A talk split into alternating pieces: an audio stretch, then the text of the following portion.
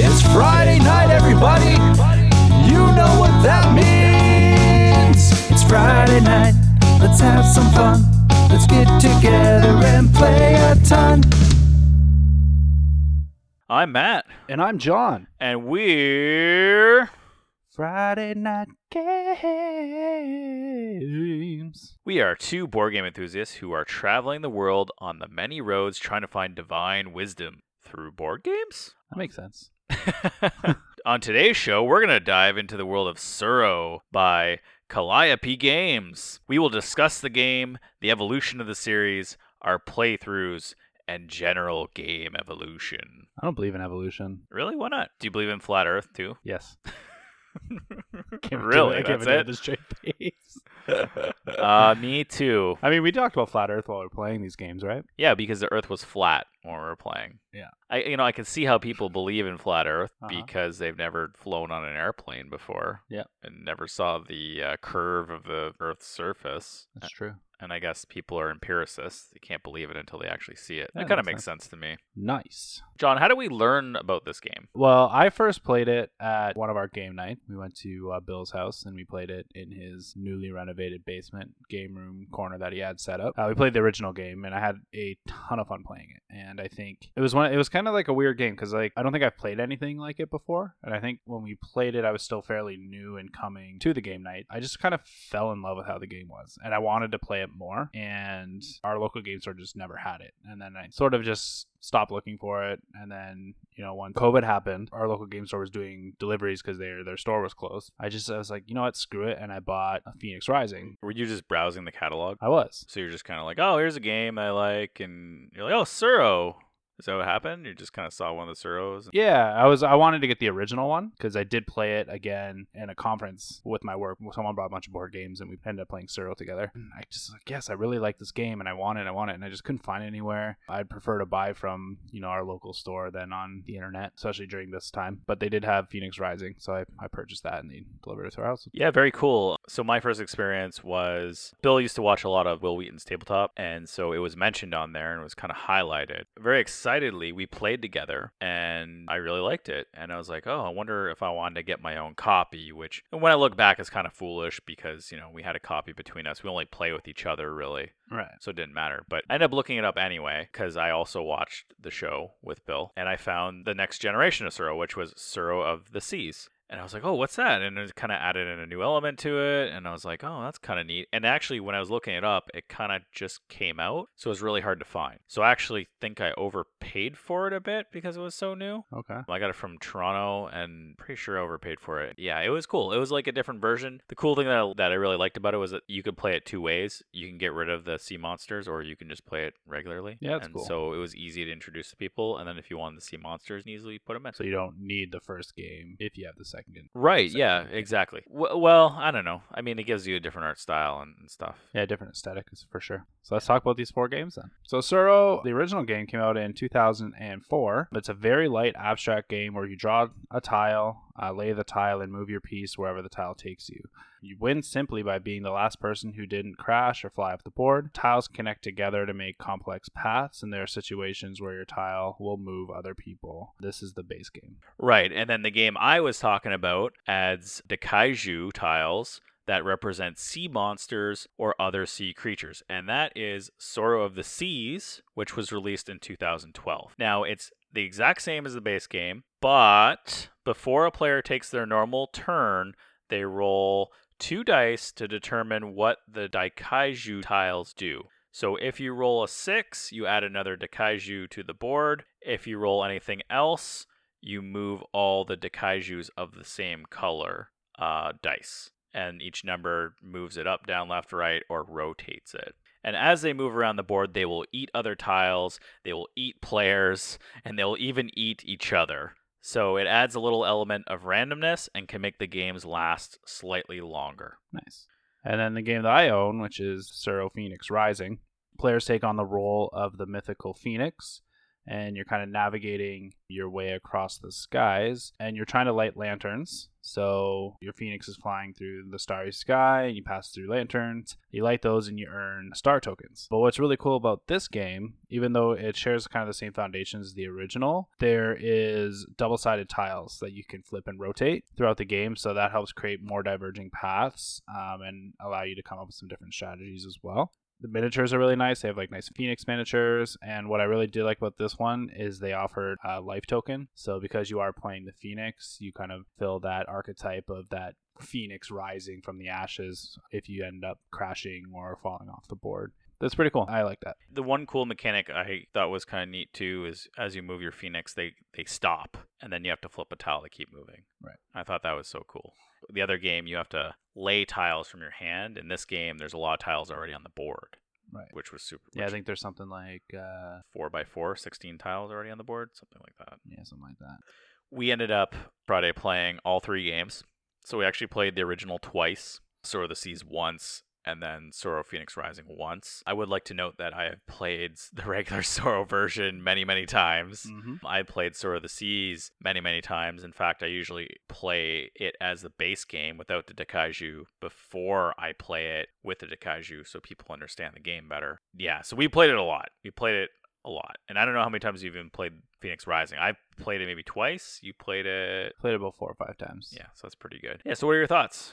So I, when I, when I got to your house on Friday when we were playing, you guys I guess had already run through a round of the regular Tsuro and of the Seas, if I'm not mistaken. Correct. I had never played Tsuro of the Seas, so I was actually really interested in trying it because you know, I think the box art looks amazing. I like the colors. And when I got to your, your house and it was on the table, I'm like, wow, this actually looks really interesting. The, the kaiju tiles like really drew me in. So yeah, it was nice to play. I liked it because you know we've got kind of like two types of people that in our board game group. So people that like you know heavier games. You know, you and I kind of play whatever, and then Michaela and Mike who like more lighter games so that they're easy to get to know. It was nice to see that everyone was playing and enjoying. Which was hilarious too because hockey playoffs is on. So Mike just turns his chair towards the TV and watches it the whole time.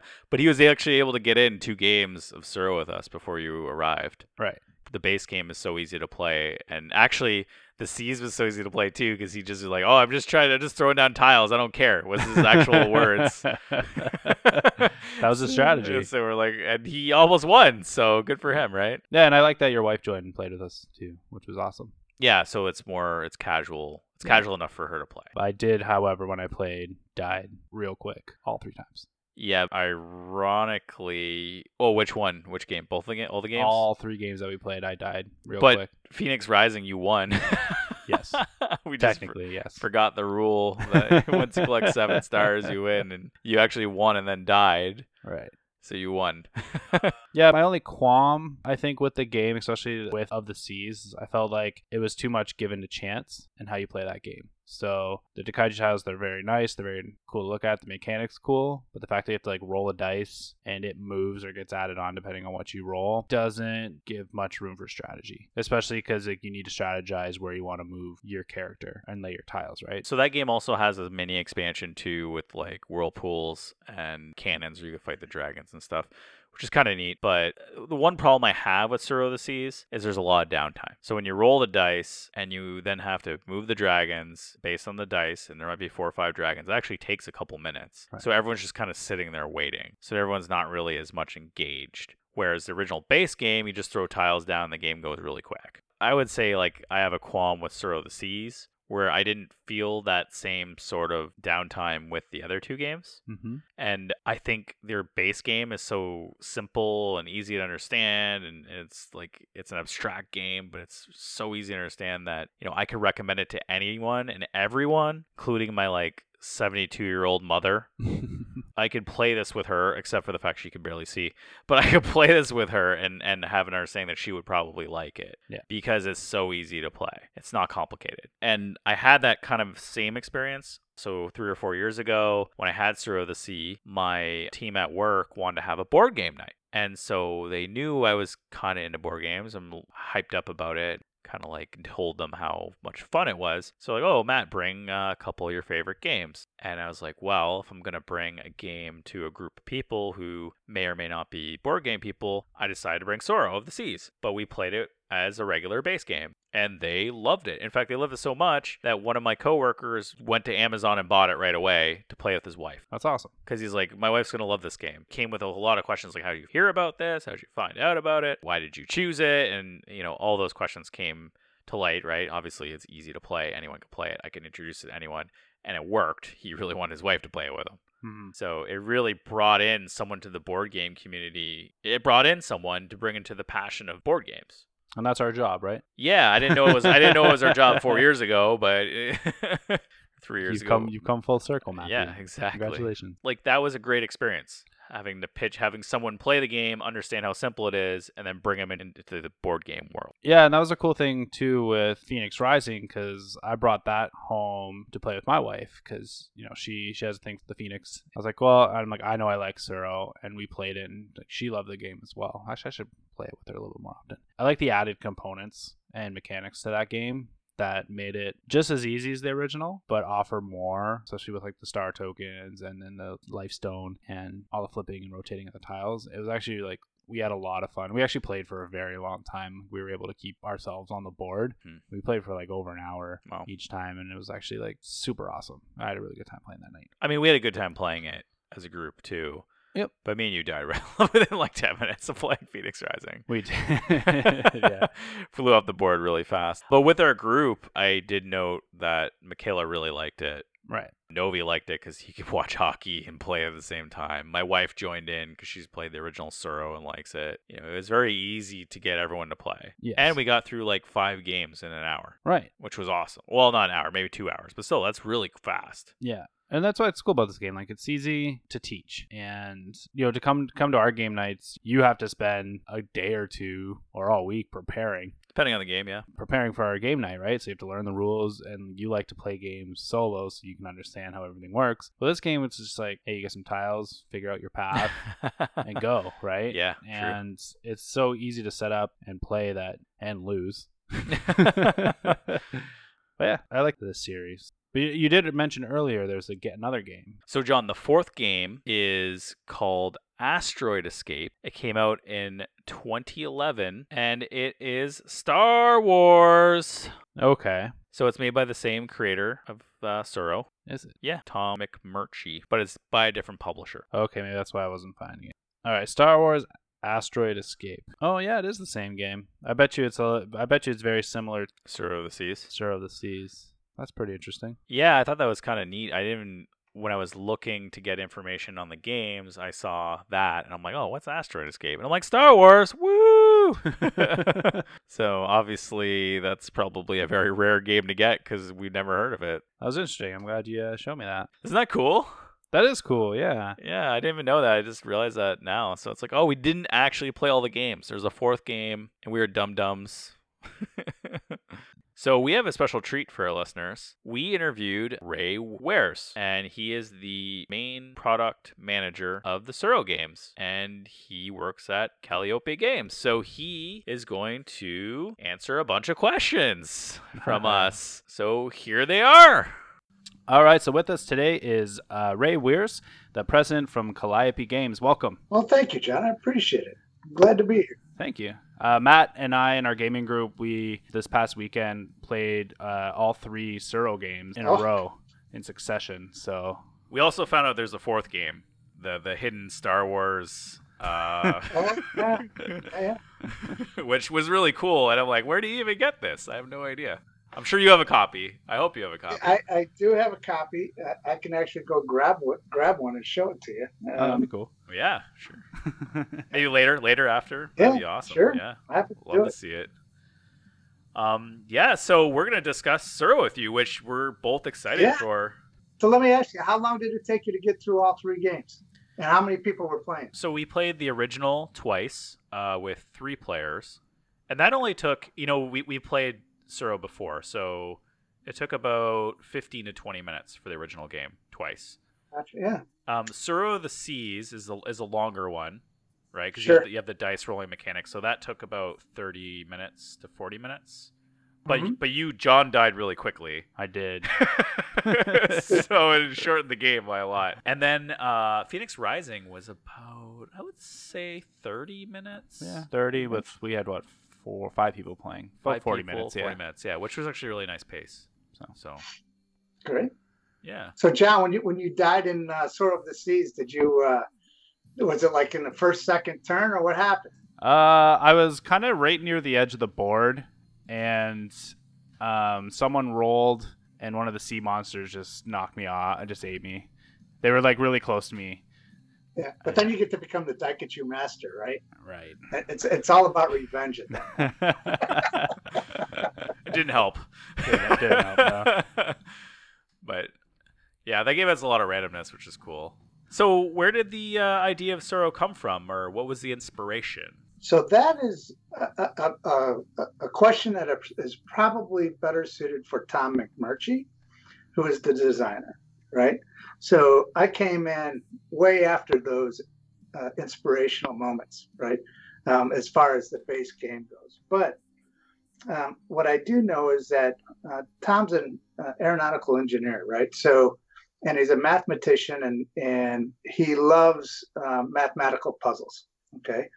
Um, and Tsuro is basically one of those. So there's 35 tiles in the game, um, and all 35 tiles are unique. There's not a duplicate in, in the set.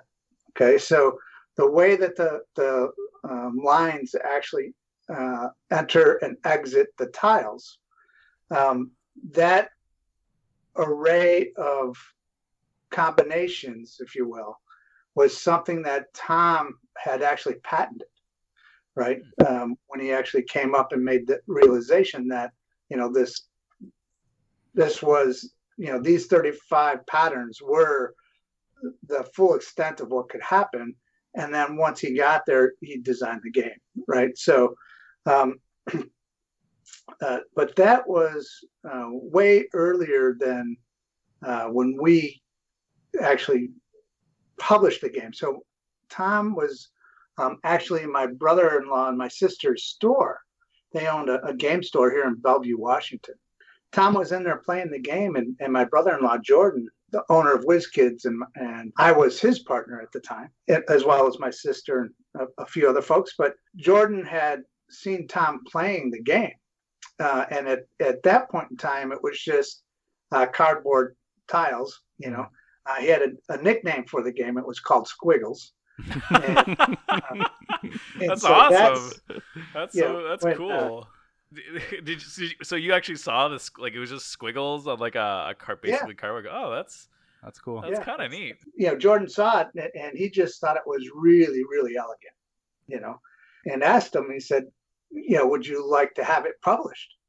You know, Tom said, sure, you know, why not? And so they, they worked out the deal. And at the time, I was the director of sales for WizKids. Okay. So I didn't even know this was actually going on. Pretty close to a year after the game was signed, um, they had been going back and forth with different motifs, you know, and skins for the game. And as Squiggles, you know, it was a they actually designed a 1950s car and uh, restaurant theme type of a game, you know, for it. Starbucks, however, um, was just starting to uh, really get big into selling other things outside of uh, coffee. Uh, they did the Cranium game and and some other things that uh, really made that marketplace, as well as bookstores, which was another side of the market that we were trying to get into, very interesting to us, right? And um, what we wanted to do was uh, to make the game accessible by everybody, right? Um, but very attractive to the people that were in those styles of stores. So whether or not they were in a, a Starbucks style boutique, right, um, coffee boutique, or if they were actually in a Barnes and Noble or a Borders at the time, right, um, that they would be attracted to the game. And so uh, that's where the the Tsuro look and and feel came from, right? Is we really wanted to get into that marketplace. Um, we were really fortunate to be um, working with uh, a gentleman by the name of Shane Small. Um, he was uh, part of the art department. My sister's an art director, so Dawn was the art director. So she was the one that actually um, worked with Shane and, and, and Kathy Small, uh, Shane's wife at, this point. And you may know them from uh, that little cat game, Exploding Kittens. Oh, Exploding, oh, Kittens. Exploding Kittens. Really? Yeah. Wow. Holy so, so, so Shane had his, you know, uh, his hands in that with the line. Oh, that's awesome. There's a lot But- of cat games. There, Yeah. well, Exploding Kittens is probably ar- big one, arguably yeah. the biggest one. Yeah. Right, right. Wow, that's super cool. Yeah. So, but uh, Shane and Kathy, you know, they did all the uh, the art and, and illustrations under Dawn's uh, direction. You know, I am not sure who actually came up with the Tsuro, the Japanese theme, but man, did it turn out beautiful. When we first got the the samples back from the factory, it was uh, really, really beautiful, and we were really excited. The the art team worked really, really hard on making the stones so that so that they're actually ergonomical.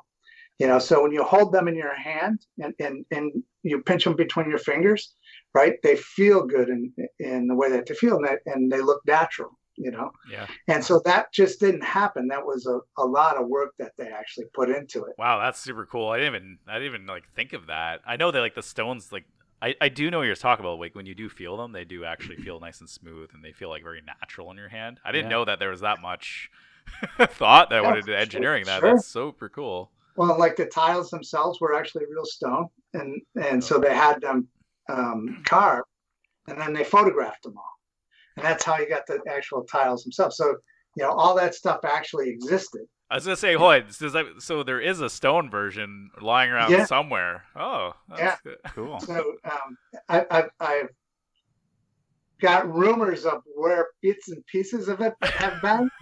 Wait, so it's like a some, some of it has actually been in floods, and you know, it's that's like a uh, holy grail. Are we all gonna go looking for this? it would, it would be wonderful to actually get our hands on it again, but uh, I don't know that that'll actually happen. So, uh, but you know, so the the stones themselves actually um, in the original prototype came in a uh, a bag. They were in a um, a cloth bag. You know, they, it was a rougher look, a rougher linen, if you will. That the idea was you were coming into this Zen experience, right? And so the rice paper was on top, you know, covered the rules and the whole shot. And it, it was just, it was gorgeous. It was absolutely gorgeous. it still is. It's really still is. Like a, like because I had to, I was photographer. Like we played it the other day, but I also had to like uh, photograph everything. Sure. I was just like, this is like like that rice paper. Like it's the first thing you see, right? It's just so Yeah. beautiful. You peel that off, and like I actually took a picture of it on the cover because it matches the cover perfectly too. And you're just like, this is Sure. just fun. like the the thought that went into it is just phenomenal. Yeah. Yeah, and, Right. and that's the art team, right? I mean, they, Yeah. they came up with all that. It was, it was, they did a spectacular job. And um, what's funny though is if you go back, so that rice paper was actually uh, in the original prototype in 2004. Okay, when the game actually came out in 2005, it was actually a solid sheet of paper that covered the the game. So if you if you actually open up a, an original copy of Tsuro, it doesn't have the rice paper in it Ah. right? And um, after we acquired the game back uh, from Topps, right? I wanted to go back to its original presentation, and so I coughed up the extra money and said, "We're putting rice paper back in this." Yeah. it's honestly like one of the best features of when like you first open that that box and it's just beautiful to look at. You're treated with that, yeah. Yeah. Yeah, it's a, Yeah. it's like a treat, you know. It's something you appreciate when you look back, because not every game, actually, most most games don't have that, have that little extra, right? So, yeah, it's Yeah. super cool. getting getting you into the theme of the game and, and the presentations, you know, or, or the feeling and and um, uh, the story behind it, right? Each of the games, it's really important, you know, and so we do the absolute best that we can in, in actually telling that story. So um, Jordan, uh, my brother-in-law, uh, who again, who was my partner, you know, or I was his partner at WizKids, um, uh, he he is a firm believer of telling the story first. You know, that the game is is a way of telling the story. You know, and um, and so we've been, you know, we've carried that through to all the in, in all the Calliope titles, right? So that was actually uh, the whim of Dawn and Jordan together. But if you go through and and you look at um, uh, each one of the different Tsuro games, including the Star Wars game, right? The the the whole ideas of, of telling the stories they they shine through very very strongly, and um, when we did the Star Wars side of it, you know, originally um, we had a distributor that was in in France that had uh, the Star Wars license and wanted to do Tsuro as Star Wars, and we were like, Jordan's just like, he's a huge Star oh, Wars. Oh, so he's fan. like, yes, yes. yeah. When I told about it, it's like, absolutely, we're doing this, right? Yeah, why wouldn't we do this? right? It, the original thought was we were just going to retheme the standard game, right? We weren't going to make any changes, and and Jordan's like, that's stupid. That's just insane, right? It's Yeah. like, why would we do that? We can provide the story in the game and use the game as the background for the story, right? Mm-hmm. And so in the Star Wars version of the game, you're navigating an asteroid field in the Millennium Falcon, right? And other ships. And then you've got Yoda, you know, the, the Force is being with you, right? Uh, for sure, you got to have Yoda. Right? Yeah, obviously. Mm-hmm. And so Yoda's actually the dragon tile. And so all the pawns are the different ships that are actually in Star Wars, you know. And so um, the idea of manipulating the tiles uh, with the um, with the dice always about simulating an asteroid field, mm-hmm. right? And so we we did this game and absolutely loved the way that it turned out, and we had a blast playing it. Then Lucasfilm they actually approved everything, you know. Mhm. And then there's uh, another large uh, game and toy company that had um, worldwide license for Star Wars. And when they found out about the product that we had produced, even after LucasArts signing off on everything, right? They pulled the license from the company that we had, Hmm. uh, that we were working with to actually do the game. So they only sold like 500 copies of that. Thing. Really? Yeah, so it's really, really hard to get hold. Yeah, that's rare then. That's like super rare. Yeah. it's a, a super super cool experience and and when they when they shelved it we were pretty uh, upset because it's a great game Yeah. you know and then it was like okay it's Tsuro right Right. how we can actually make it Tsuro again right yeah. and it's like okay we got dragons There you go. There you go, yeah. Yeah. Forget those asteroids. Yeah. Dragons are way cooler. Game of Thrones proved that, right? yeah. So we- you're ahead of your time, right? You guys are ahead of your time. You just knew Yeah. dragons were the next big thing. So it was awesome, you know. So uh, you know, um, we have a we have a loyal group of of people who donate their time every year for Calliope at Gen Con and all the other conventions. And you know, we were um, we were actually at a a, a meal um, where it was the team, and we were just celebrating Gen Con and, and having a good time.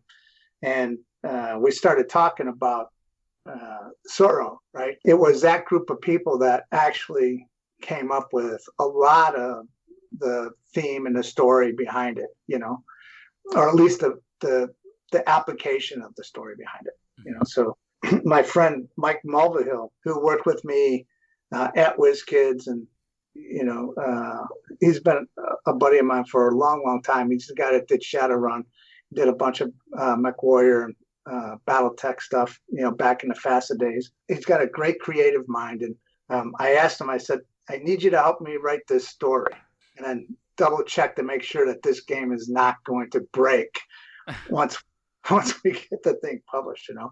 So not only did he write the story, he made sure that the game didn't break, you know. Um, Right. and so you know, that's that's where we that's where Tsuro of the Seas came from. So the Star Wars thing actually was first, and then it turned into you know Tsuro of the Seas. So, Yeah, because I was interested because we were looking at the Star Wars skin and we're like, this this sounds just like Tsuros of the sea So we're just like, we wanted to know like, what was, what was the difference between the two? And we were looking it up the other day, and so that's interesting that that's how that it was it was flipped. I thought it would have been the other way around. you yeah, know? Oh, yeah, that's, yeah. Actually, yeah, I agree. But no, that's super cool. That hey, th- this shows you that Star Wars is a huge influence on everything. That's right. That's right. including Japanese culture. Exactly. that is very true, actually. Uh, we know that Phoenix Rising is the third iteration of the game. Uh, so why did Calliope Games believe that it was the time to release this version of this game? Tsuro Phoenix Rising. So Tom McMurtry uh, designed uh, two sets of tiles. Okay. Mhm. When we when we acquired the license back from WizKids, Tom approached me with the second set of tiles again, and he said, "I really would like to do this other game. In in this second set of tiles, you have two lines that come outside of the sides of the tiles." and then you have two lines that came out of the corners of the tiles. Mhm. And so it changed the game in many different facets. Um, but the the one that was most notable is how quickly you could get across the board by moving on a diagonal. Okay. Um, and so Tom really wanted to, to publish that game. And I told him, I said, um, I, I can't I can't make that commitment to you, right? I, I want to do it, but I can't do it now. And again, this was you know uh, back in 2010, I think, um, tw- 2009 to 2010, something like that.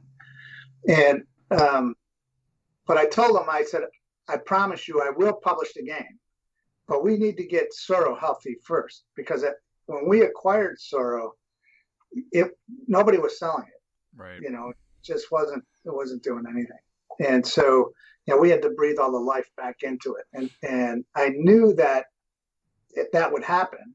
It was just a matter of sticking with it and and you know introducing it to more and more people because it's such an easy game to play, right? Mhm. And it, it- it's so fun in such a short period of time. So my commitment to Tom was, yeah, we'll we'll publish this game when the time is right. Okay.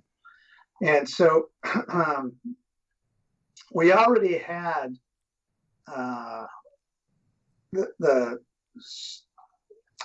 the Star Wars game done, and I didn't want to lose that to something else. So we we published uh, Sword of the Seas first, only because we wanted to make sure that that property was protected, that that game was protected.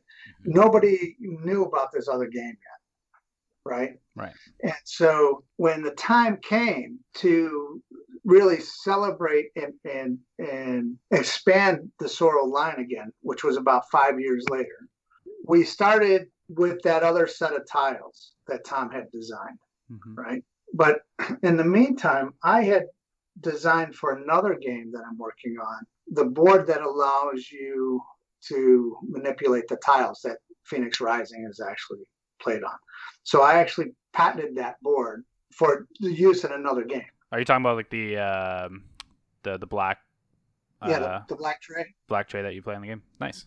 Oh, that's really Right? cool. Yeah, I really like that tray. It makes it very so easy to that, flip. that tray allows you to do a lot of things with tile games that really prohibit the game from being fun a lot of times, right? Because you're always messing with tiles on the board, you know, trying to straighten them out. And when you're actually flipping and rotating tiles the way you do in Phoenix Rising, as well as this other game that, that I designed, if if you didn't have it, the fun's not there because you're too concentrated on trying to keep the board organized versus mm-hmm. actually playing the game right. right? So once I came up with it, I was like, wait a second, we can really do something unique with with Tsuro. One of the things that was apparent to us with with Tsuro of the Seas is that people really enjoy when the board actually gets filled out and they can zip all over the board, Yep. right? Mhm.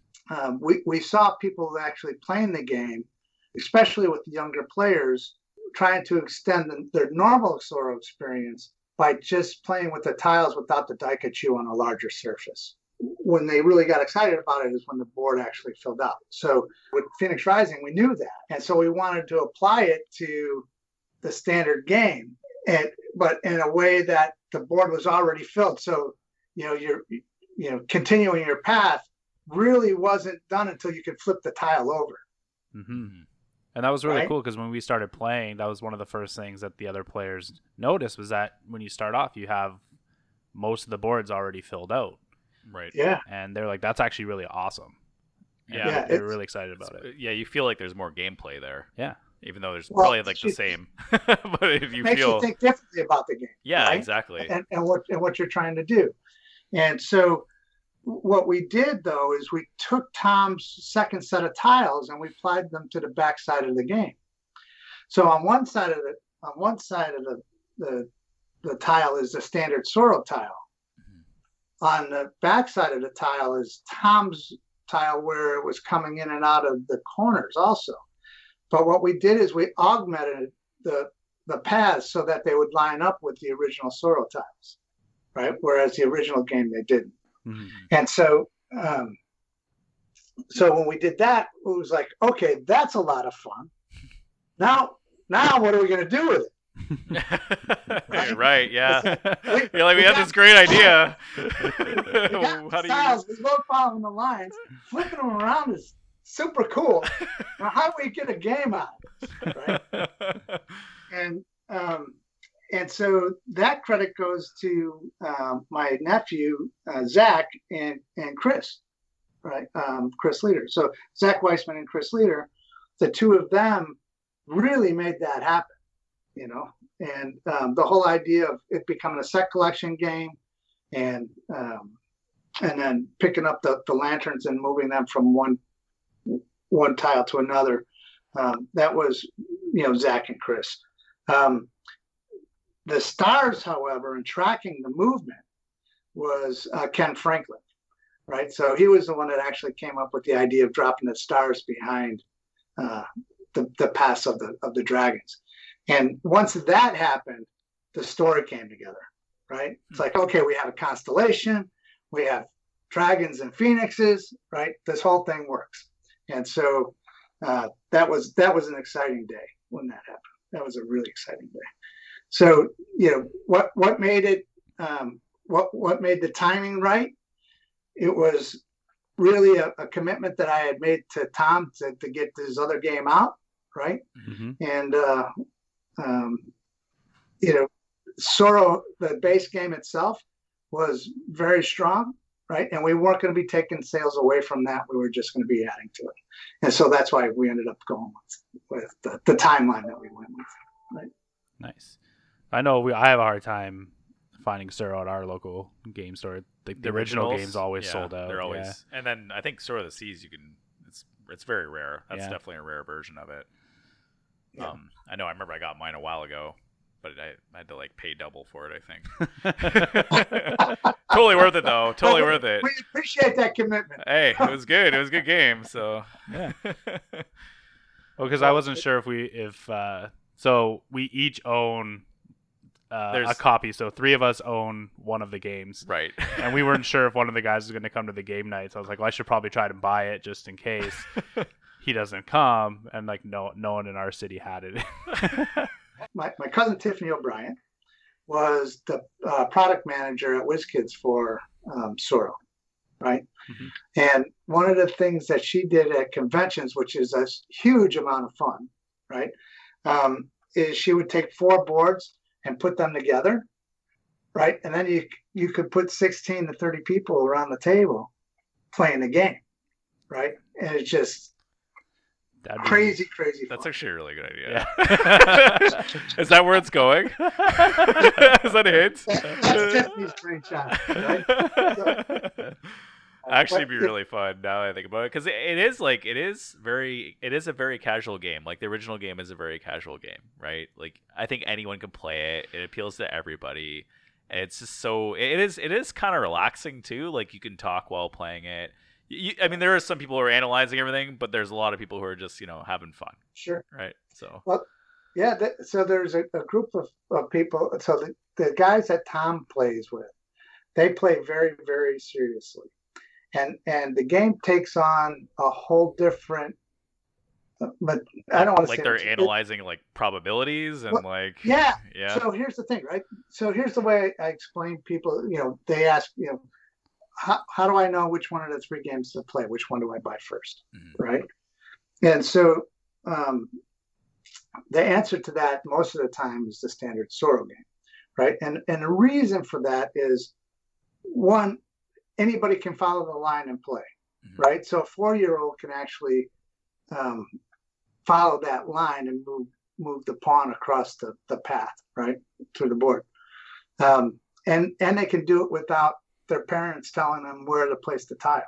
And I'll, and I'll tell you a, different story about that in a second. But um, when with Tsuro though, because the tiles are all unique, right, and there's only 35 of them, when a tile is played, it either opens up or closes a path, and it'll open up or close off a portion of the board.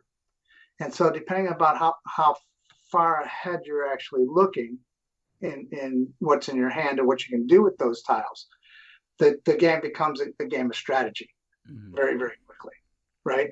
Um, and so, yes, it's very simple, right? It's simple to learn, Mhm. right? But it, it really does. Um, it's it's a game of skill, in in that it, the because of how the, the the the tiles themselves are constructed, the confinement actually makes it a game of skill. Okay, where Tsuro of the Seas when you're battling the Daikaiju, that's a game of luck, straight up luck, Right. right? Yep. You you can see where those bad boys are at, right? But you have no idea where they're going to go. right you can try your best to dodge them but Yeah. good luck right a couple Exactly. bad dice rolls and then you're, you're in trouble And, and so Phoenix Rising c- kind of combines them both, Mhm. right? And it it- and it it's a it's a set collection game versus a last man standing game. And the fact that you get a second life to come back into the game, right, really um, allows people to wrap their head around the strategies of collecting those tiles.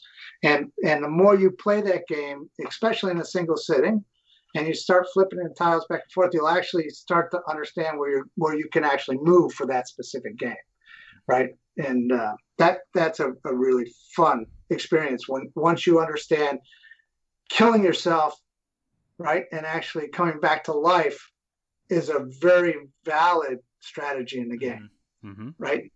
And you got to know when to do it because if you do it too soon, you don't know what the board actually looks like. And if you do it too late, the outside of the board can fill up on you and you can't come back in when you come off. right So it's it's a different thing. So, but yeah, the the three the three reasons are, are for buying the games and who they appeal to really depend on what kind of player you are. You know, um, I was talking about the four year old experience, right, with Yep. Tsuro. So um, one of the things, you know, at uh, Gen Con, um, you always get to see the families come through, right? And uh, this this one uh, family came through with with their daughter, and she, like I said, she's four years old, and um, they were asking us if we had a game that a four year old could play. And I told them, I said, you know, it's not actually designed for a four year old in any way or form, but if she can follow a line, she can play the game, you know. And so we taught her how to play the game, and she was there the entire day. She didn't leave. She she just kept playing And as she played, she got better and better and better. And what Mhm. was really unique, okay, is that she actually started beating the other players that she was at. And it wasn't just her family; it was other people that were coming up to the up to the booth to play. And what I realized was that, you know, as we get older, we think about things differently. Okay, and um, when when most people play Tsuro, they'll look at their tiles and they'll start rotating them, right, and try to find out uh, where they can actually play the tile, right. But what she was doing was she identified on the board where she wanted to go, and then she took the tile and put it there, the one that actually got her to that space. Hmm. Hmm. So she was thinking about it the exact opposite of everybody else that she was playing, and it gave her an advantage in the game. Right? It was really, it was really neat to see. Uh, I should write down these strategies for next time for beating Bill. I'll just play with uh, with uh, my daughter. Yeah, you you should. Yeah, Yeah. and then we'll make your daughter beat Bill. There we go. oh, that's super cool. I, I mean, yeah, you're totally right about that. I mean, like they have like a like children have like a different learning mechanism, right? They have like a million possibilities. We learned this when I was a teacher. Yeah. Yeah. we we are very like narrow-minded at at what we see, right?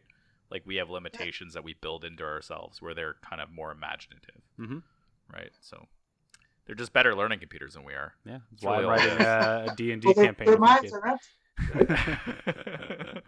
Yeah, they're- have been filled with a bunch of garbage. Yeah. You say garbage, I say weightlifting of the mind, you know? They're doing bench press. Well, Ho- Hopefully, there's some of that too. I hope so. Yeah. cool. So where uh where can we see Tsuro going from here? you gonna you gonna drop some any some hints for us? Or can you drop any hints for us? So, um, Could well, I is, already, is Star Wars talked coming back? Star Wars is coming back. That's a license that uh, oh. that's all tied up, right? That's why it didn't happen in the first place. So, so that won't happen.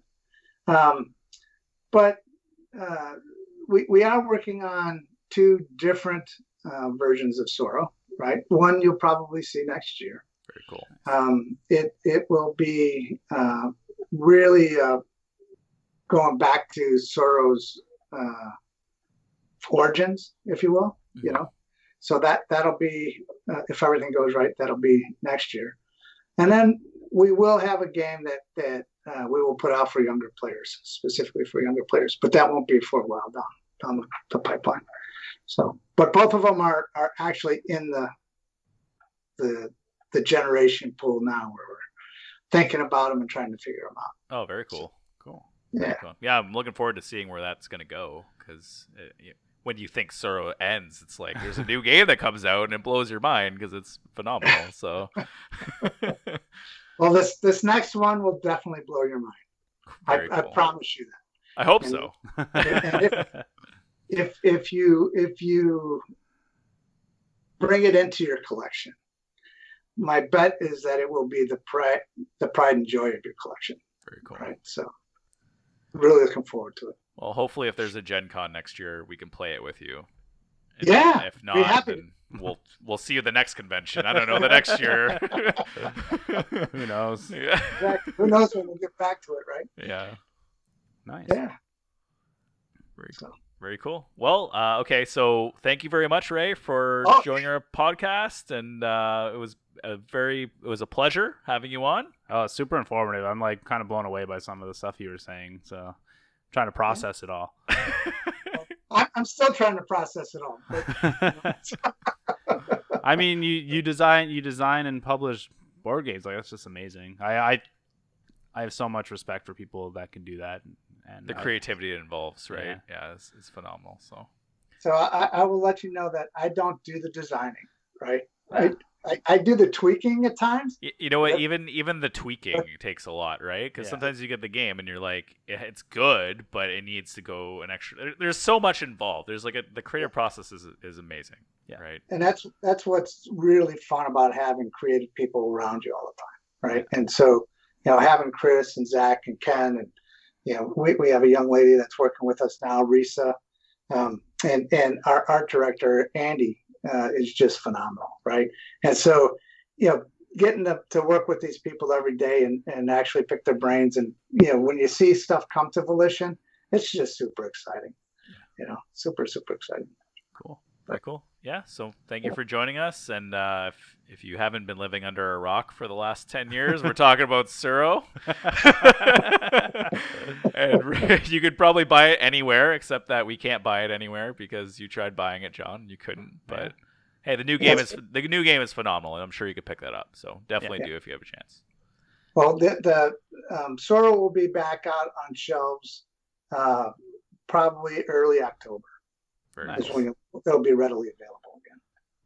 Awesome. So Well, thanks, Ray. That was, that was awesome. yeah, thanks for coming on. I appreciate that. Yeah. We appreciate that. We appreciate that. Talk about these games because they're really they're gems. You know, I'm sure most people have played them, but if you haven't, you know, you just heard it from Ray. Go play them. I want to break this down a little bit, Matt, and Mhm. talk about kind of like how these games have evolved from the original Tsuro to now Phoenix Rising. Do you think this game could go anywhere else?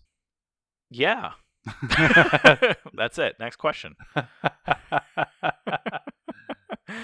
yeah, no, I do think it could go somewhere else. Although I really like the Phoenix Rising adaptation of it. You know, you know, board games are, are like that, right? They start off with a simple idea and then they build on it and build on it, and then finally you come up with something like Phoenix Rising, which is really, really fun. Could you add other elements? For sure. I mean, you could easily add a deck of cards that let you manipulate the opponent or Mhm. manipulate the board. Yeah. Very simply. That's what I think it's gonna go. And we just heard where Ray said it was gonna go. But it, like I think they could do other things. Like they could definitely give you character powers and you could do so- you know, like rewind. nice. Like, hey, now rewind your character, go back to a certain spot, move a couple tiles, right? Replace tiles. You fly off the board. Second Life in Phoenix Rising was awesome. Right. I think that was a very simple mechanic that made it more fun, and you can play any Tsuro like that. I think like Phoenix Rising had the you stop on a tile and you get to flip it. I thought that mechanic was so cool. It made sense to me when I played it, and I'm like, wow, that is really cool. So maybe you can add actions to that.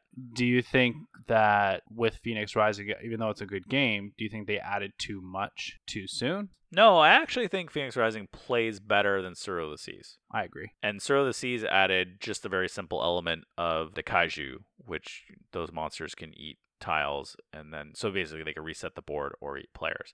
Nice. And I think that game actually was elongated. You know, it says 40 minutes, but I think it plays more of an hour, hour 10 depending on how the game goes. And I think that I'm kind of seeing this as a trend in some games that we've played as well. So, you know, a few weeks ago we talked about Epic Spell Wars, and the second game added so much that it just took too long to play the game. I agree. There's an evolution to gaming, right? And it comes with design. Yeah. you know designers are gonna they're gonna make they're gonna improve on their concept so it's like hey here's a game it becomes really successful after it becomes successful the designer's like oh now i can do whatever i want because we're gonna sell more copies of this Right. but sometimes that doesn't equate to a good game right so for instance what do you prefer of those three games that we played which one is your favorite Phoenix Rising. mine too Right. but i give a lot of credit to the original Yes. which I actually like playing very casually. I like playing that in a very casual setting of a lot of people. Nice. So you could actually consider that a party game. Whereas Tsuro Phoenix Rising is not. Okay. Like you can play with a lot of people, but there's more to do on the board, so you're more into your turn and the turns of other people because the board's ever changing too. Right. I think for me, when it comes to any game, you know, that he quote unquote evolves, it needs to be a nice blend as you move forward. Keep the elements that worked really well and get rid of the ones that didn't. And don't make it so that it's too complicated. That's very interesting you say that because I actually have written down a bunch of games that I would quote unquote say evolved Okay. and some of them overcomplicate when they evolve and some of them undercomplicate when they evolve. See, and then for me, like if I play that, if it gets more complicated, I- it turns me off. Right. So for So- instance, Ticket to Ride. Okay. Ticket to Ride started uh, with Ticket to Ride North America, and if you never if you never played Ticket to Ride, you you basically buy railroad tracks and you get points for how long your railroad are. You get points for a bunch of different things, but essentially you get points for how long your railroad is and if you connect between certain point cards you have. Well, the first one just had simply that. You just connect. But then the next version had, hey, guess what? We're going to add tunnels. And then the next version, so like Europe added train tunnels through mountains. And then the next version added like ferries, you know, and then the next version, I don't even know. I think it gave up there.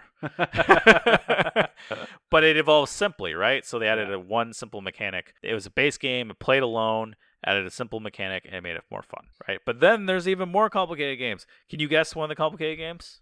Uh, Arkham Horror. You're just reading my list.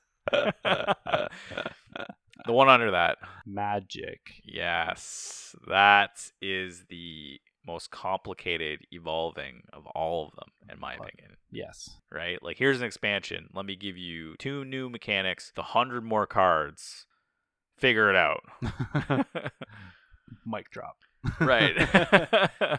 And you're gonna buy it because you want to own it. right. Exactly. Or you're trying to be competitive, so you're trying to make the best deck. So you'll dish out 500 bucks per Black Lotus or $5,000 per Black Lotus now. Yeah, it was five. It was five hundred dollars when we were like seven. And we should have bought them all, but we were stupid. So we have a time. If I do you have a time machine, I'd go back in time. Take that Black Lotus. I'd be like, Matt, do not sell that ancestral recall. Do not sell that card. Keep it in your bedroom. Yep.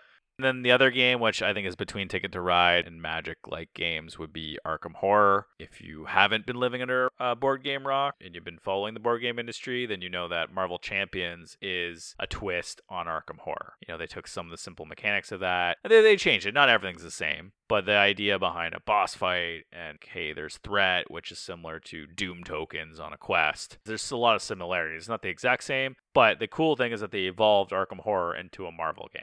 That's cool. Tell, I'm telling you right now, they did an awesome job. But again, they evolved, right? So they took, they took a concept and said, "Hey, how can we make it better?" And they Right. did it. You know, I'm hearing a lot of talk too, and about the game Azul. Oh, because there's like a million expansions. Yeah, and then I keep hearing how much the Summer Pavilion one is better. So I was like, I got to do some research in it because like it just looks like the same game to me, except you have like diamond tiles instead of square tiles. I did look it up a little bit, and it actually has a .01 better score on Board Game Geek than the original game. Wait, so how is it so much better? Well, I guess that's just Board Game Geek. Yeah, Board Game what it is. Geek. So this game offers like a wild tile. Wow, Tao. Wild tile. So basically, you get your I forget I forget what it's called now, but like the the market, and it plays in six rounds. Each round has a different tile that is wild. So Wow, Tao. wild tile. When you're taking from the market, you have to take one of the wild tiles, and then you can use that, and you kind of have like your own tile market area that you use to build your your things, and you have to pay tiles to play a tile. So you can use those wild tiles to to pay instead of using ones that you actually need to fill your board. And then they also have something that gives you a little bit of competitive edge. So when you surround a certain thing on your board, either a window pillar or statue, you take one to three tiles depending on what you surrounded from the supply and add that to your board that you can use to make place placements on your player board. But if you collect too much, you lose points and stuff like So that. So how does that give you more of a competitive edge? Because it gives you more tiles to play with for free, Very cool. essentially. Uh, well, if you haven't played Azul, you should. It's a very amazing abstract game, and it's technically a tableau builder, so you're building tiles on like a grid. hmm Um, And the key is that you're when you buy a tile, it goes into your little section, and once you complete a section, it completes a single tile on your grid. Right. Right. So it gives you competitive edge when you buy tiles for your section. Is that the Yeah, so this game doesn't have the section like the original game does. Oh. So your tiles are kind of just like you're in your own separate market over here, like to whatever on your side of your table there. Each thing that you lay a tile in, you have to pay an X amount of tiles. So either from three, I think it goes from three to 6 Mhm. So if you surround certain things, you get extra tiles from the market. So you take away from what your opponents can collect. And you can use that to help pay for to lay your tokens and stuff, your Awesome. tiles. I thought that was a really good example of how it evolved to be a little a better game, but not overcomplicating it. Yeah, like they, they obviously changed a bunch of mechanics for the better. Yeah, I haven't played the game and I'm able to explain it to you. So you know what I mean? So, Right, and that's that's the idea behind an evolved game. Right. Right. You you take a game has a base to it. You could change a couple of rules to make it better, and it becomes a better game. And then all of a sudden, you're like, "Hey, this version is better than that other first version." I think I'm gonna go buy it now. you just convinced me by explaining it to me. That's cool. There you go. Or convinced yourself by explaining it to me. Cool. Yeah. I, is there any other games you can think of that are evolving, or is there a game you wish that it did evolve? I mean, well, we talked about Epic Spell Wars. That's a great example of evolving. You know, I don't even know. Pandemic. Although I don't Do know. you I, wish, do you wish that it evolved or it has evolved? you know, I actually don't know. I never played the Legacy games. It could have. Yeah, I've only played the one. I mean, maybe Legacy is an evolution. well, Monster Mash. or uh, Is that what you Where in know- the World is You Carmen would know what Sandiego? Monster Mash is? Go look it up.